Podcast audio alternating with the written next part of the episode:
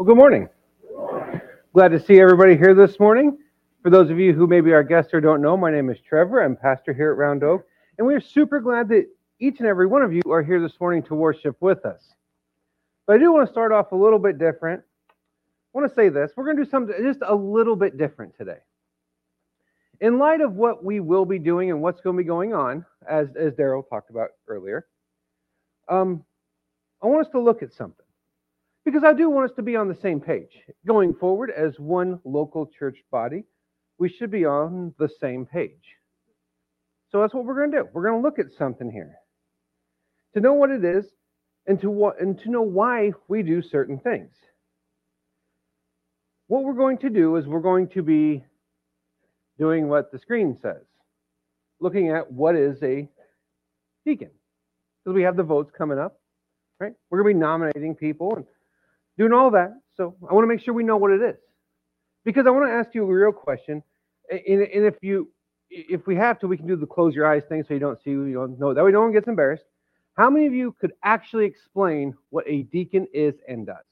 Raise your hand. Now, if you explained it to me and I questioned you back, could you defend your answer? Some of you, for the most part. All right, good. Some of you don't overly know. And I will say this there are some different things that we look at too. Um, it, what we do with deacons here at this church will be different to what deacons do down the road in another church. There's just discrepancies there. It just is. What they do should always be similar, but their roles are sometimes a little bit different as well. Well, we're going to look at that, and we're going to look at what we do with deacons here. So, again,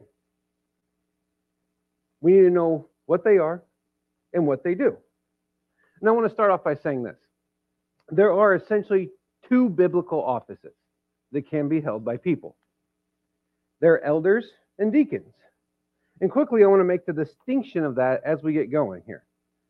So, the two roles are that of the elder, pastor, overseer, which is essentially in the New Testament all one and the same. Elder, pastor, overseer is all the same term. He has a job to do. So if we look at 2 Timothy, real quick here, and we're going to be moving around a lot. So if, if you're really good with your Bible really fast, you'll be able to keep up. I will try to take my time because we're going to bounce around just a little bit. Not a ton, but enough. But again, the elder pastor overseer has a job to do, which 2 Timothy 4 2. That job is to preach, to teach the word, and to care for the souls of the people.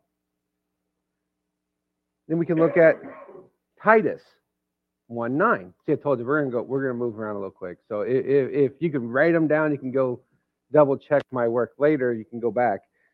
But if you then if you look at Titus 1 9, it says this hold to the faithful message that is taught, so that he will be able both to encourage with sound teaching and refute those who contradict it. Again, as we look at what Paul was talking about here at the end, we have Titus and, and Timothy and all these other books. They're the pastoral epistles. That's what essentially my job is supposed to do. They all, all that reflects on you as well. You should also be able to refute teaching. You should know it well enough. We, it's for all of us, but they're called the pastoral epistles for a, a reason. But again, if the word is not being taught, as, as a pastor here at Round Oak in specific, but in general, how could I, in, in any way, say that I love and or care about you if I'm not teaching what the Bible says? The, the, the short answer is I can't. I can't be. There's no other way around it. If I'm not willing to tell you the truth, then it is honestly quite obvious that I don't care at all. I just want you to like me. And don't get me wrong, I want you guys to like me. but, but to be fair, not at the cost of truth. I think we should all be in that boat. Would you rather have somebody lie to you to make you feel all warm and fuzzy or to tell you the truth because it's real? We, we, we need to be there as well. I mean, now there's there's more to it. There's more to being a pastor, but that, that's the bare bones of it. I mean, right? We're, we're not going to get into it, but that's that's not what we're going to focus on here today. The focus is the other office, that of a deacon. And again, get your fingers ready. We're going to be turning some pages here. Let's look at where it all started. All the way back in the book of Acts. So if you're quick, again, you can run all the way back there. The book of Acts, chapter 6, verses 1 through 7. And as you're turning there, I'm going to start reading it.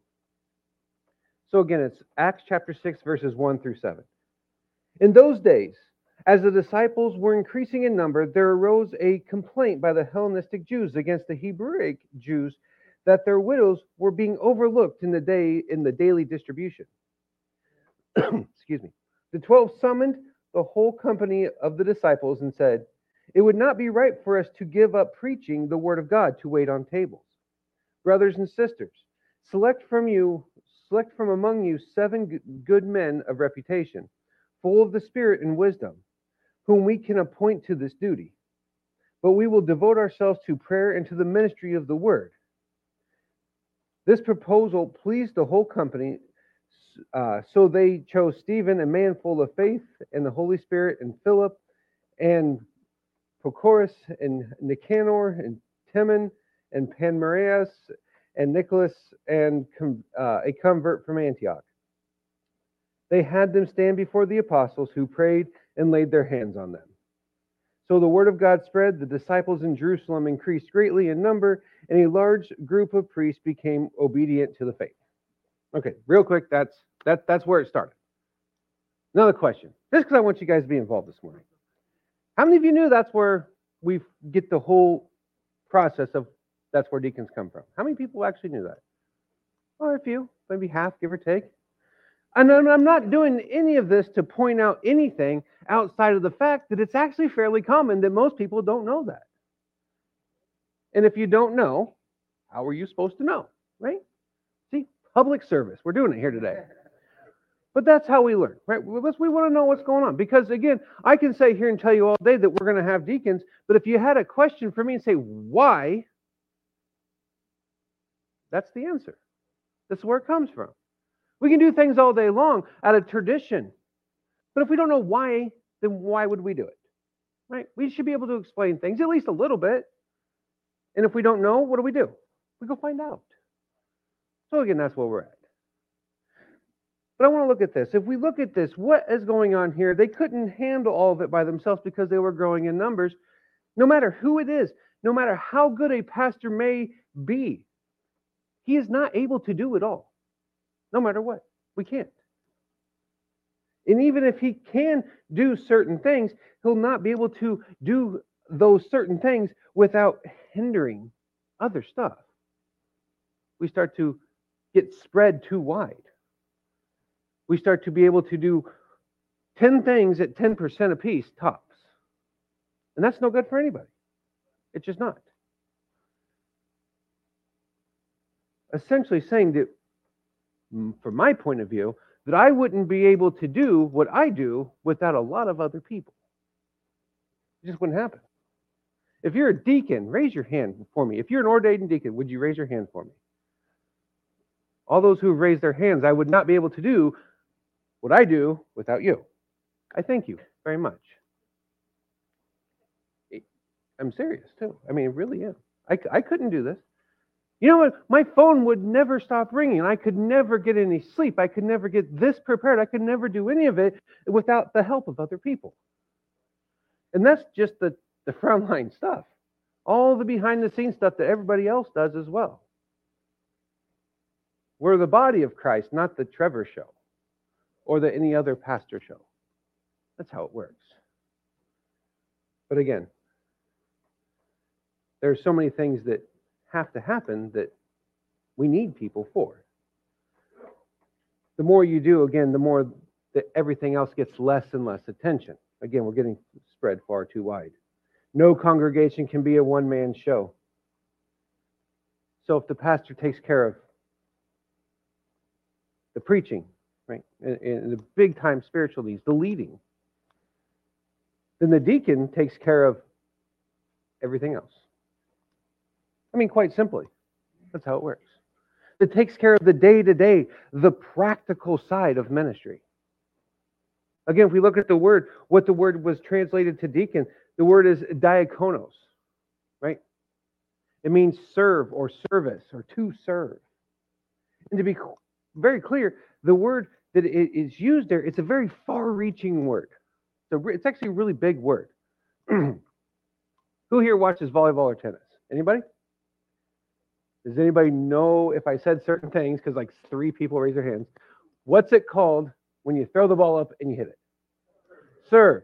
Okay. See, you know more about volleyball than you let on to. Okay. What about a waiter at a restaurant? What do they do? They serve. Oh, sometimes. Some better than others, right?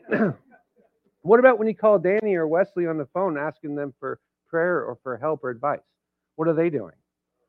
Serving. Now, we, we those are three very different things, all under the umbrella of this one word. So I want to be clear. A deacon service can be and usually is a very far reaching service. Johnny, how many times have you done stuff that you never thought you would do as a deacon, but you've had to do it anyway? A lot. Two words says the whole thing a lot. And it happens. It does. It's a far reaching service. So I'll say this again if a pastor is to preach, teach, and extort, a deacon is to be there for everything else. Everything else. It's not an easy task. In fact, I will go as far as saying it's hard. Not only do they have their own issues, the same way I have my own issues and you have your own issues, but guess what they get to deal with? Me. yeah, they're sorry. And my wife's like, Argh. and they get to deal with all of yours too. And I'm not saying that in a bad way. Trust me, I'm really not. If they have a bad day and you call them, guess what they're still going to do? Answer the phone and serve you.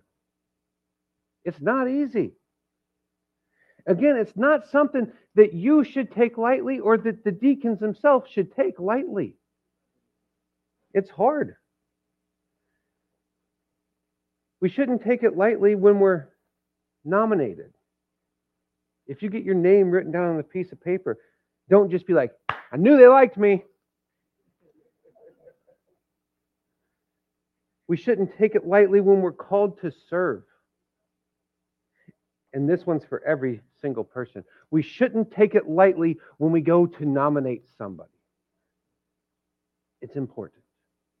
It really is important. It can be a truly heavy burden. It really can. But ask anyone who's ever served as a deacon. It can be taxing. It can be hard. There's always something that's going on especially in a church this size. There's always something that needs you, that's going to draw you away, possibly even from your family. You're going to get a call and you have to go do something. There's always going to be that. But I do believe it can be rewarding. But again, the things that are rewarding are often not very easy. It usually goes the other way. If it's easy, everybody would do it, kind of thing. And if everybody did it, there'd be no reason for anybody to do it. We need godly men to stand up to do this. Because again, it's not easy. It's not easy. So I want you to be aware of this. Simply pray. Each and every one of us should pray.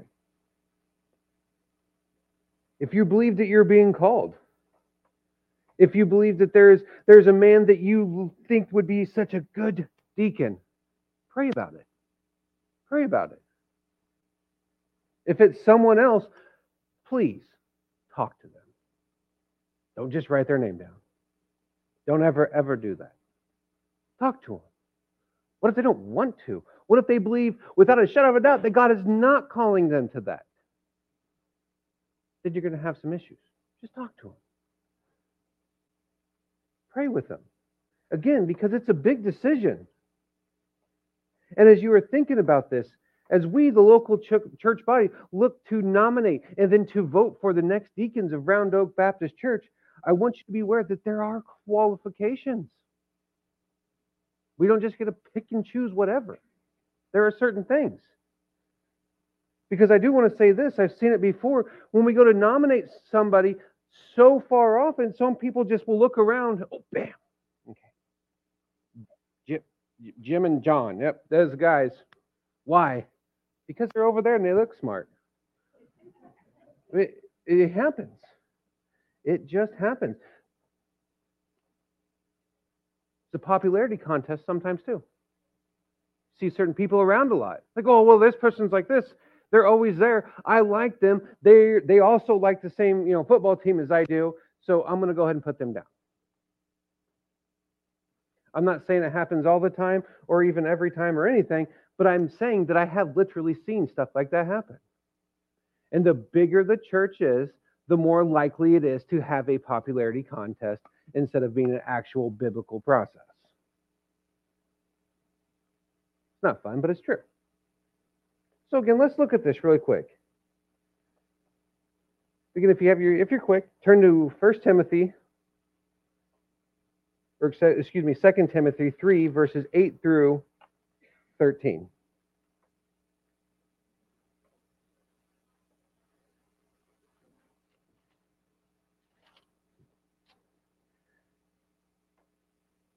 excuse me, I said Second Timothy. Okay. It's First Timothy 3 through 18. I got to look at this real quick. What was, what was, it's a little different. Okay. I just wanted to make sure it wasn't something completely different. But it's First Timothy, not Second Timothy.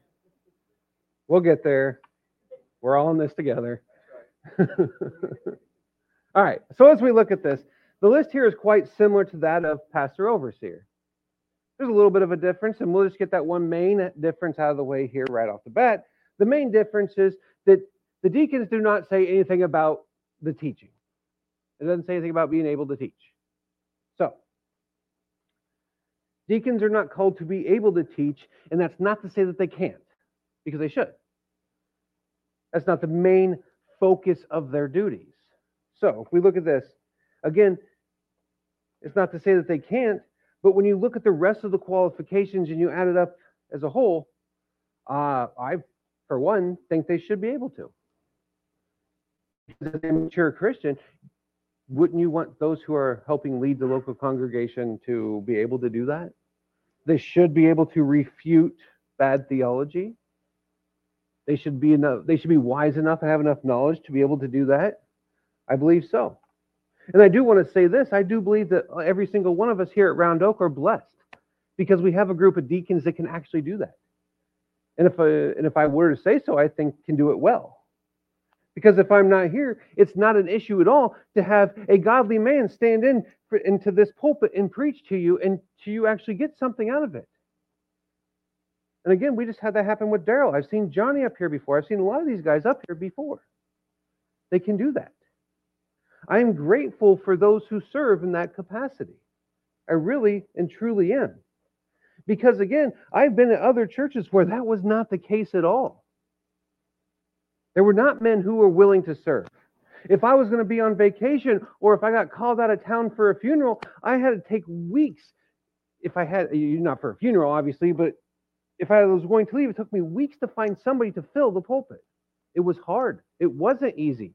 Here, if I'm not going to be here next week, if an emergency called me away, I want to prove something to you, and I don't think they're going to lie to you. Daryl, would you fill the pulpit if I can't be here? What about you, Russ?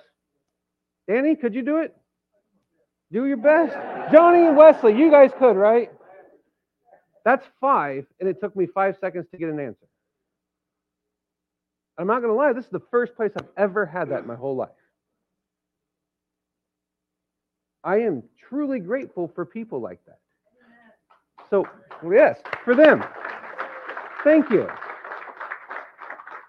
There's a lot more. We can name more. We have Jason back there. We have Steve right here. He shook his head no, but he's going to say yes one of these days.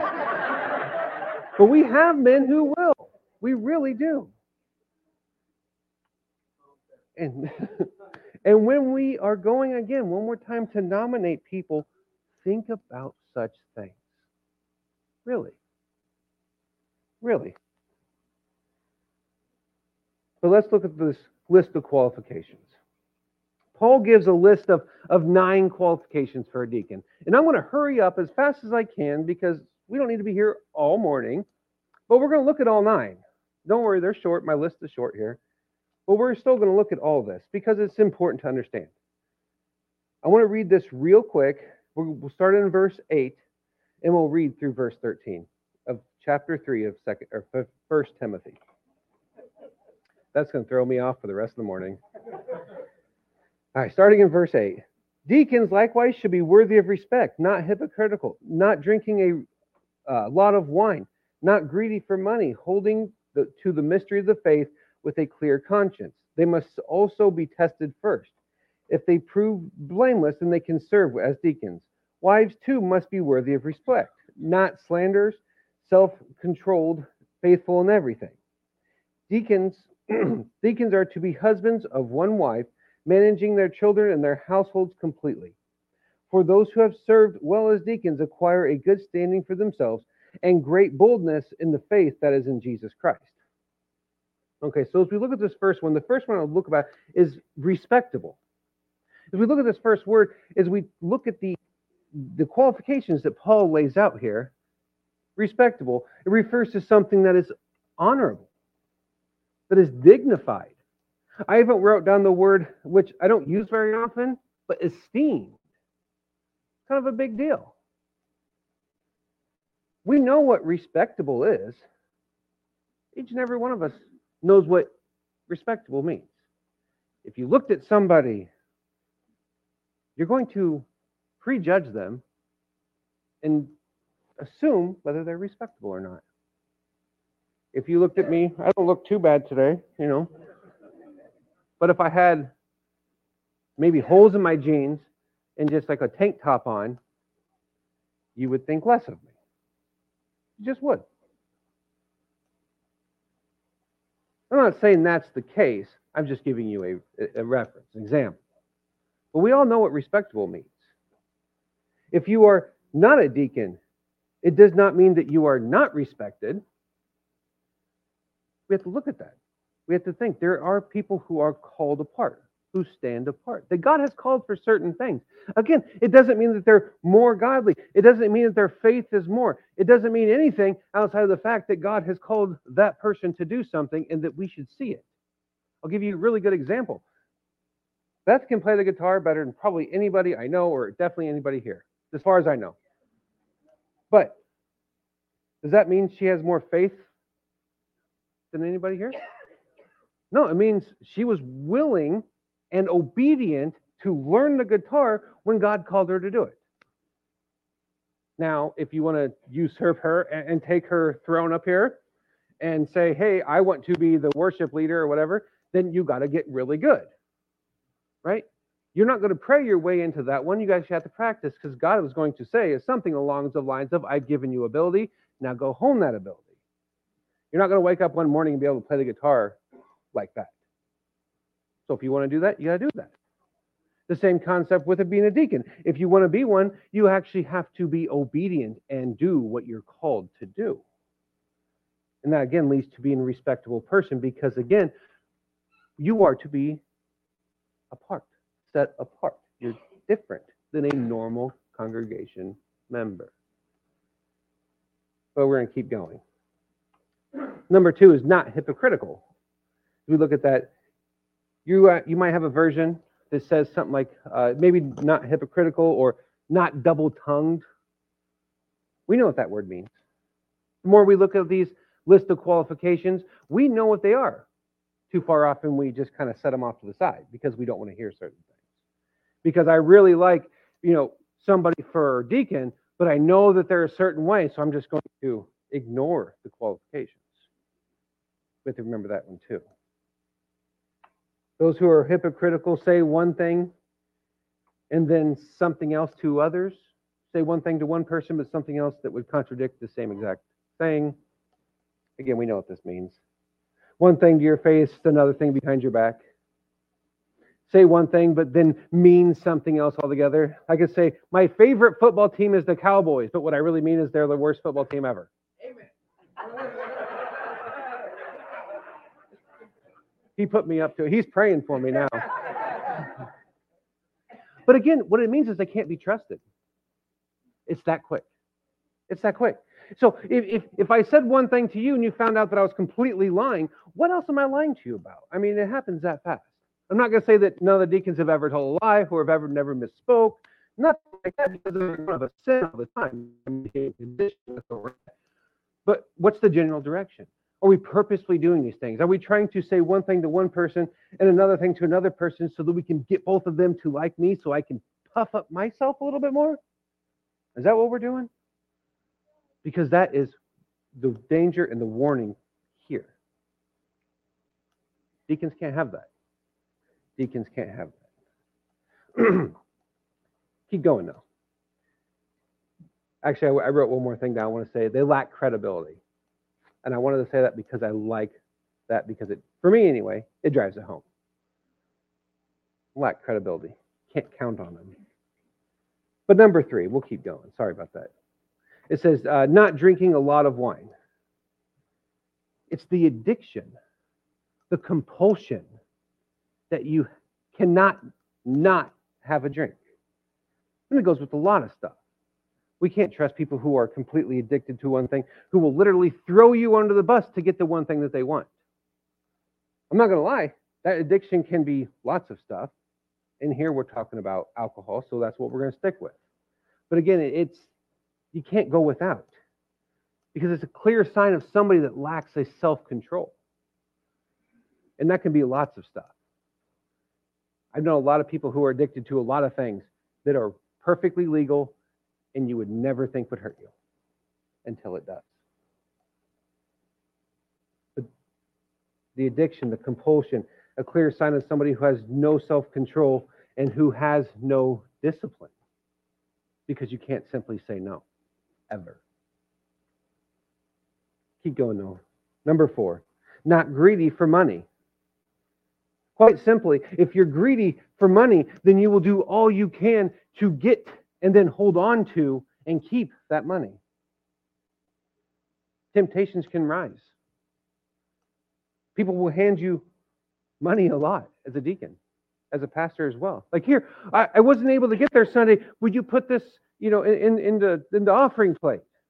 Or hey, I want to pay for, I want to give you ten thousand dollars for the the the, the Alaska mission. So now I, I hand Johnny $10,000. He has, I can buy a lot of used cars for this. I'm sorry. I just can't. It's, they just, they're just flowing this morning. I apologize. I but the temptation can rise really, really fast. And if all you care about is money or trying to get some kind of dishonest gain, it's going to smack you in the face. And you're going to go down hard and for the count.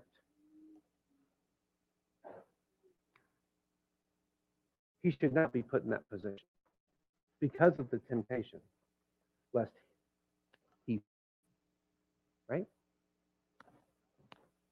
Keep it going though. Should be sound in faith and in life. This is the need for sound faith. Not saying that the deacon's going to know everything. Not saying that they're going to know everything. Or even that he'll never be wrong. But that he's going to strive after God. Wanting to know more. We should always want to know more. We should always want to go after and seek after and, and just run after God. That would include knowing more, growing in our walk with Him each and every day. We should be studying and then believe what the Word of God says. And when he is wrong, rely on what the Bible says to change his mind instead of trying to read into Scripture to get what you want out of it. And then he'll turn and hold to the truth of Scripture, to the truth of the gospel, to the revelation that God has given us of Jesus Christ, and he'll do so without wavering. He'll say, I trust the Bible even when I'm wrong. And that's what we have to have. And if it was me, I, I didn't make up the list. I'm not disagreeing with Scripture, but for me, that should be close to the top of the list. Do they believe what the Bible actually says? That, that, that should be something that you shouldn't even be on any list if you don't believe that. It's not,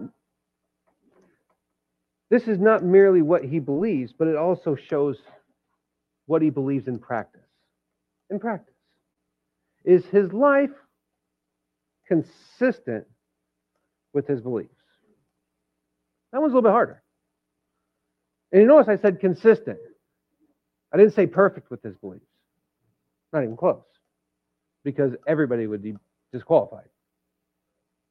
Anybody from all time would be disqualified. Is it consistent?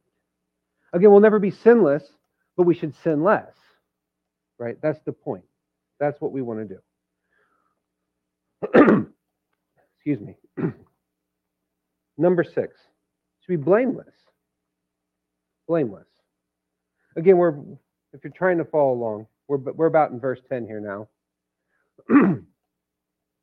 so they must be also tested first.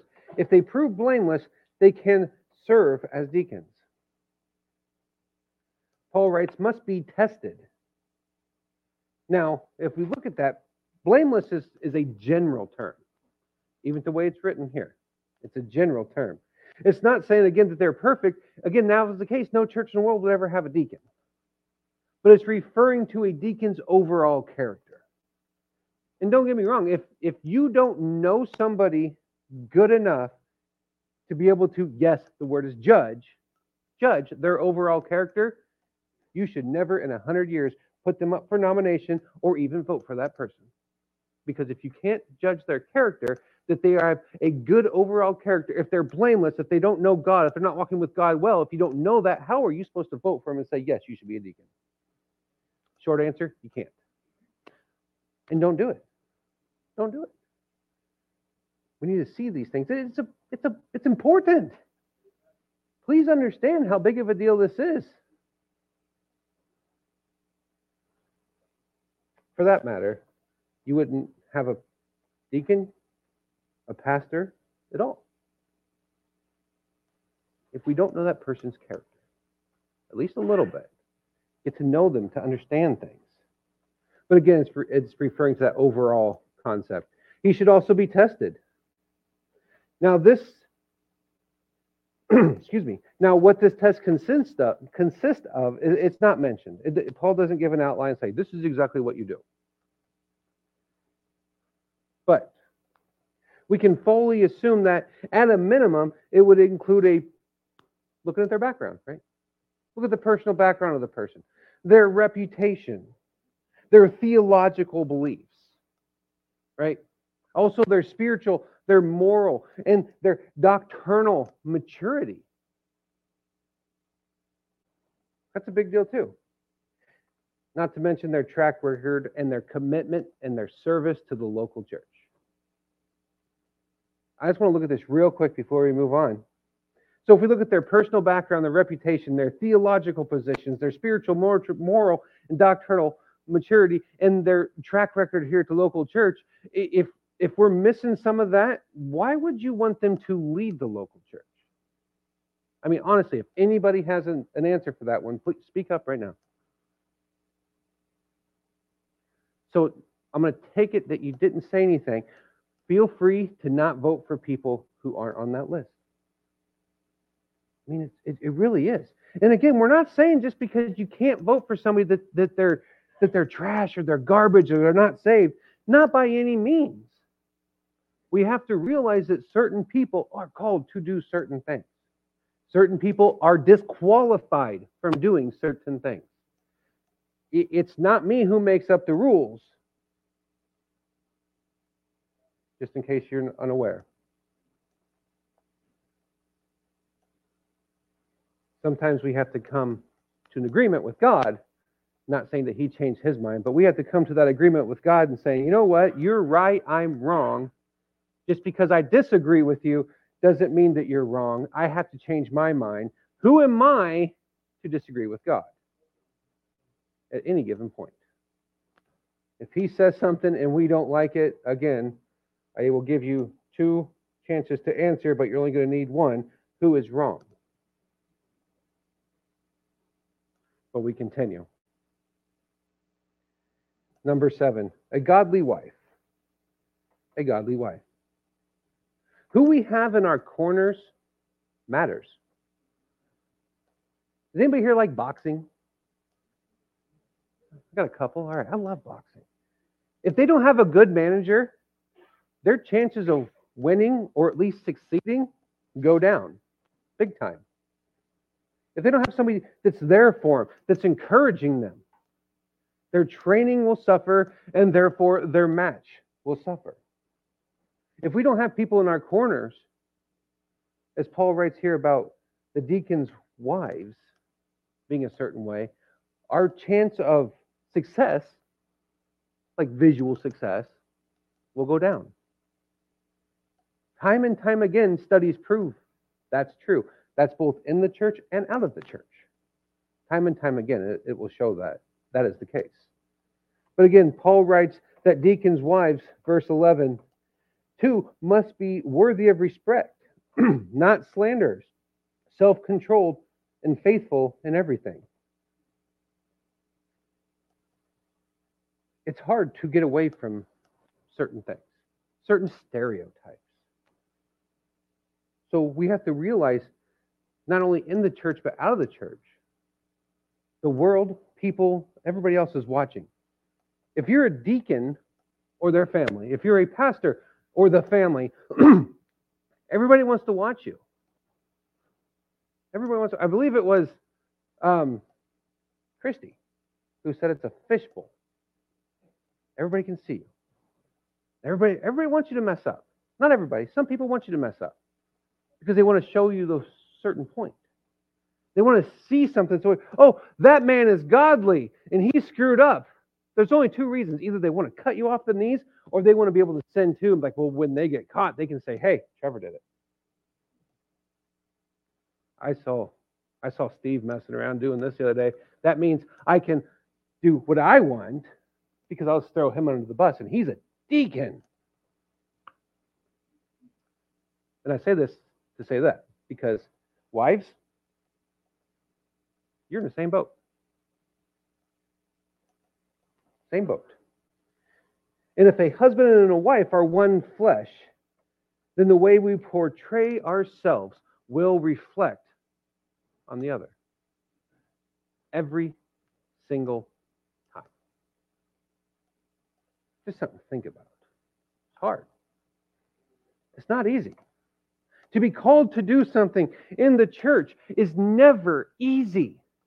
And if you think it's easy, you are in the wrong position every single time. It's not meant to be easy. It's meant to be good, but good does not mean easy. Number eight, we're going to keep going here. Husband of one wife. I mean, that's pretty simple. That's pretty straightforward. He is a one woman man. No other woman in his life, right? No polygamy, no Mormonism stuff. I mean, it's pretty simple. He will be devoted to his wife. Devoted. No side girls. Again, I'm just pointing out pretty pretty straightforward. If I need to clarify more, we the, the, the current deacons will have to pray for you because this one's going to get weird. But we're going to keep going. Number nine, he will manage his household well. He must manage his house, as in, he must be the spiritual leader of his home. There is a created order, especially within the church, that says that the husband, the man of the house, is over the house and should be the spiritual leader in and through everything. And it's not saying that his wife is perfect. It's not saying that his kids are perfect. It's not saying that he always makes the right decisions. But it is saying that he consistently tries to do what is right, what he believes God is calling to, to do based on what Scripture says. Again, it's a trajectory.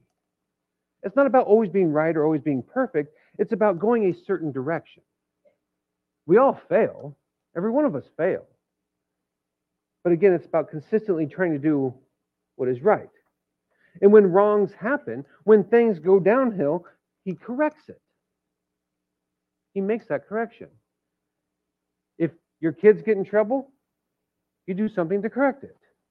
If your wife gets in trouble, she tells you that you're wrong. I just got a weird glance. I, I had to change what I was going to say. But we do things to correct, and we lead our family spiritually. And if we're not doing that, or at least trying to do that, if you have if you haven't prayed with your husband, prayed with your wife, prayed with your kids, kids with your parents, if we haven't done that recently at all, if you don't even take a time to pray at night, if you're not bringing them here, if you're not trying to get them to Bible studies, Sunday mornings, Sunday nights, Wednesday, whatever, if it all that, if you're not doing that, I I need you to ask yourself a quick question: Why? Why are you not doing those things? And if you come up with any reason, that's cool. I want you to imagine Jesus Christ is right in front of your face and say, You're not good enough for my time. I had something else better to do. Is anybody willing to do that?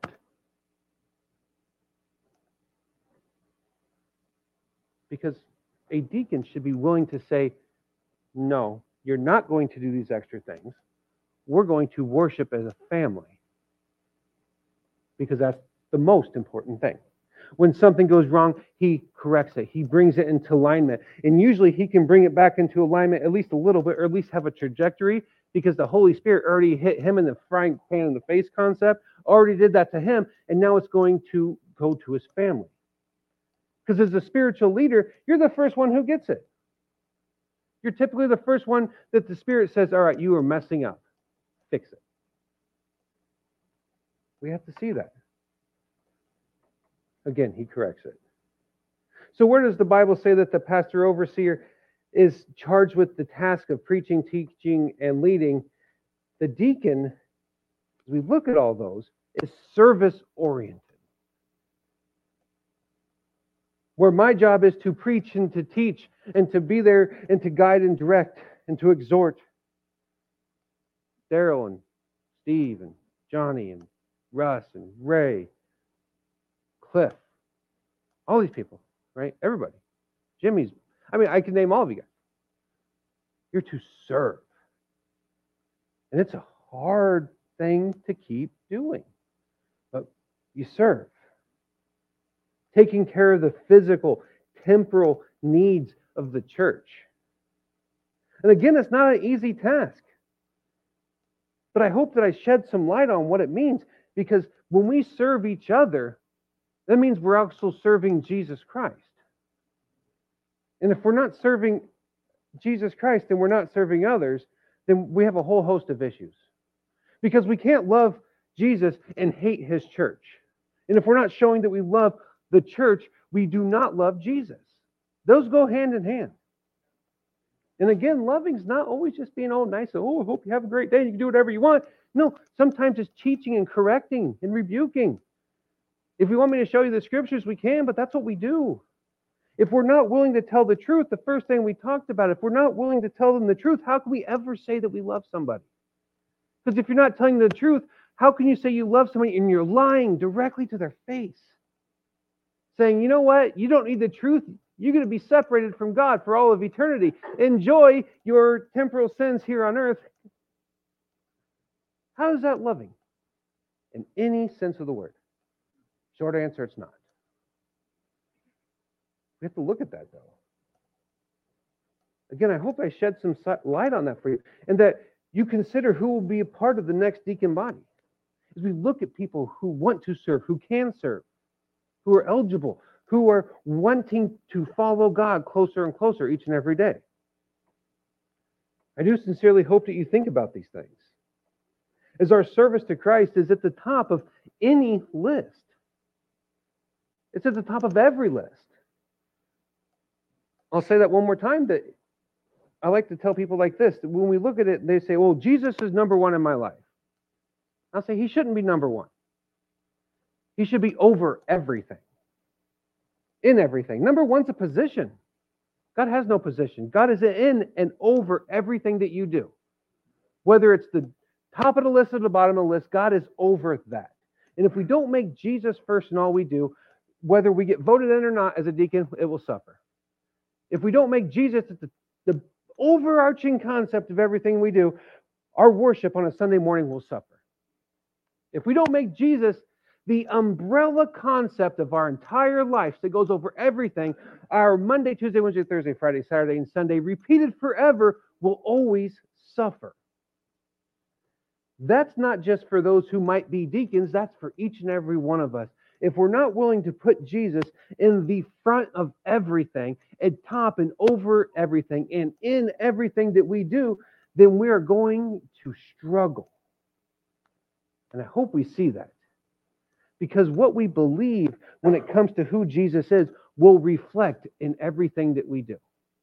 Everything that we do. Whether we go shopping, we're at work, we're at a baseball game, we're at church, we're serving on a deacon board.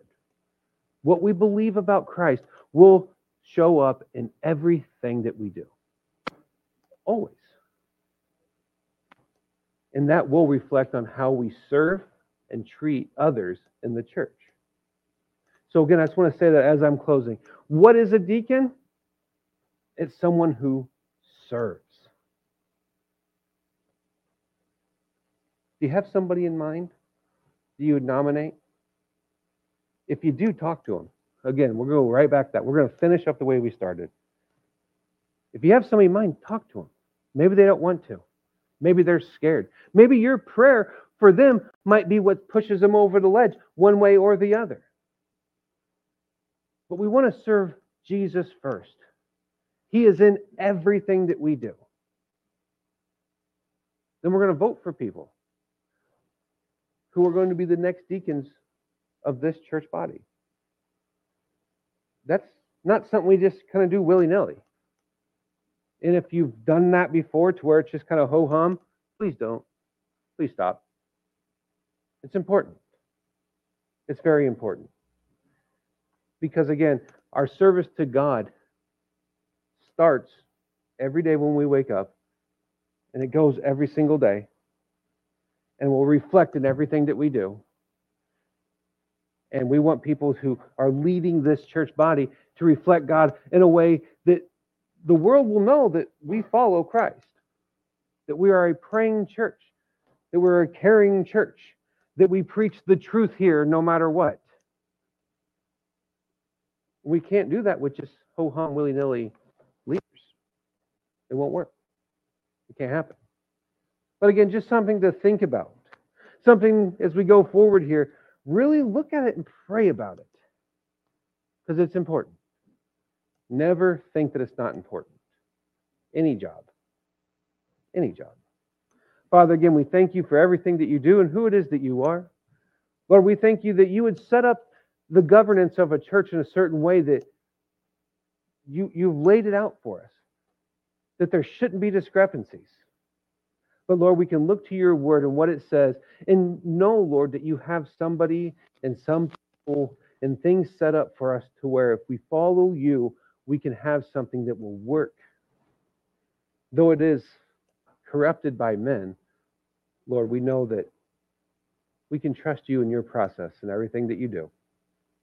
Again, Lord, help us as a church, as your local church, as Round Oak Baptist Church, to go forward looking for the leaders that you have called to lead so that we can do all the things that you have called us to do. Again, Lord, we thank you for everything that you do. We love you, Lord, and praise you, and we pray these things in Jesus' name. Amen.